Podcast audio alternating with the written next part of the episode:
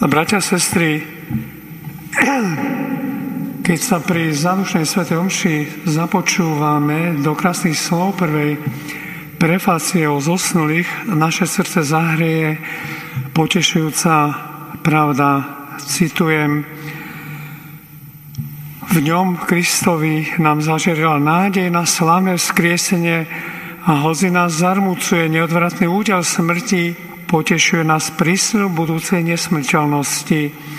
Veď tým, čo veria v Teba, Bože, život sa neodníma, iba mení. Tú pravdu nepriateľa Krista chceli a chcú poprieť svojim pokrytectvom a klamstvom.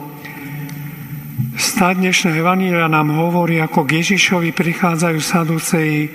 Bola to malá, ale významná skupina konzervatívnych takých učencov, teologov a kňazov, ktorí uznávali len prvých 5 Možišových kníh, teda Toru. V týchto knihách nie takej priamej zmienky o posmrtnom živote, preto neuznávali skriesenie či nesmrteľnosť duše. Týmto svojím spôsobom sa odlišovali od druhej veľkej skupiny vtedajších učencov teologov farizejov.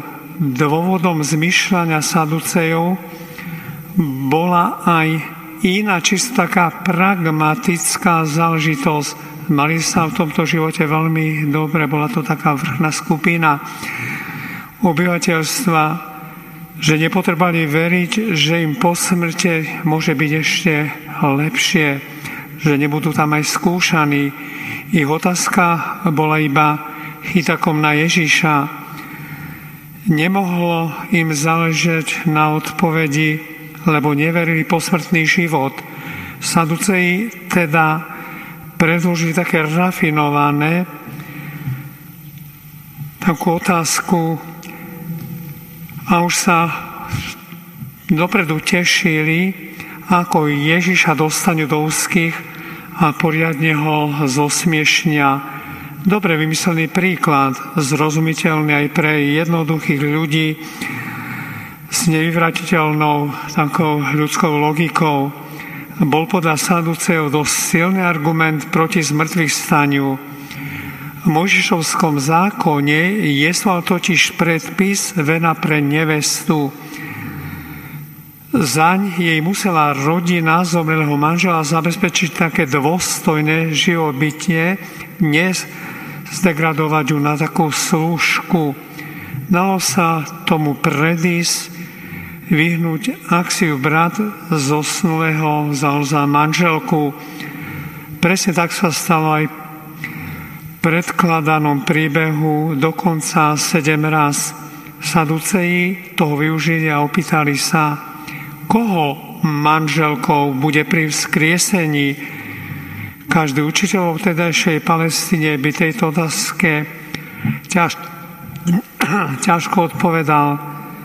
Nech povie akúkoľvek odpoveď, smrti sa neby vyšlo ako čosi absurdné. Ježiš však prekročil ich predstavy, očakávania a usvedčuje ich z nevedomosti, poukazuje na Možišovu stať o kriku, kde nazýva Jahve Bohom Abraháma, Bohom Izaka, Bohom Jakuba a pokračuje ďalej. A on nie je Bohom mŕtvych, ale živých, lebo pre Neho žijú všetci. Bratia, sestry, Možno by sme od Ježiša očakávali taký podrobnejší opis väčšného života. Kristus však hovorí len v náznakoch, že pri vzkriesení sa ľudia neženia ani nevydávajú, ale sú ako anieli v nebi. Ťažko si je to predstaviť, keď o anielo vieme len tak málo.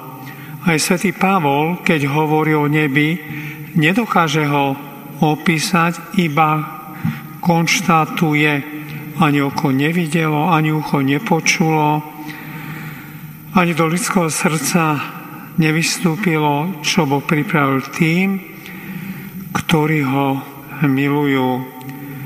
Nech nás nemilí to, že Sveté písmo neopisuje väčšnosť detailnejšie. Je to len preto, že skutočnosť prevyšuje naše chápanie. Každopádne vieme, že posmrtný život existuje a vieme tiež, že môže mať rôzne podoby podľa toho, aký je náš vzťah k Bohu. Ak žijeme bezbožne, bez Boha, potom aj naša väčšnosť bude bez Boha. My však chceme mať väčší život s Bohom, preto sa nesnažíme hľadať len chytré otázky, ale žiť Krista. Vytrvalo kráčajme životom podľa návodu, ktorý nám Pán Boh zjavil vo svojom slove. Bratia a sestry, nikdy ani na chvíľu nesmieme zabudnúť na to, kam smerujeme, ani na skutočnú hodnotu veci, ktoré nám spôsobujú toľko starostí tu v tomto svete. Našim cieľom nech je nebo. A ako sme počuli pri pohrebe na prefácii o zosnulých, pamätajme, život sa na zemi nekončí, ale začína nový život. Amen.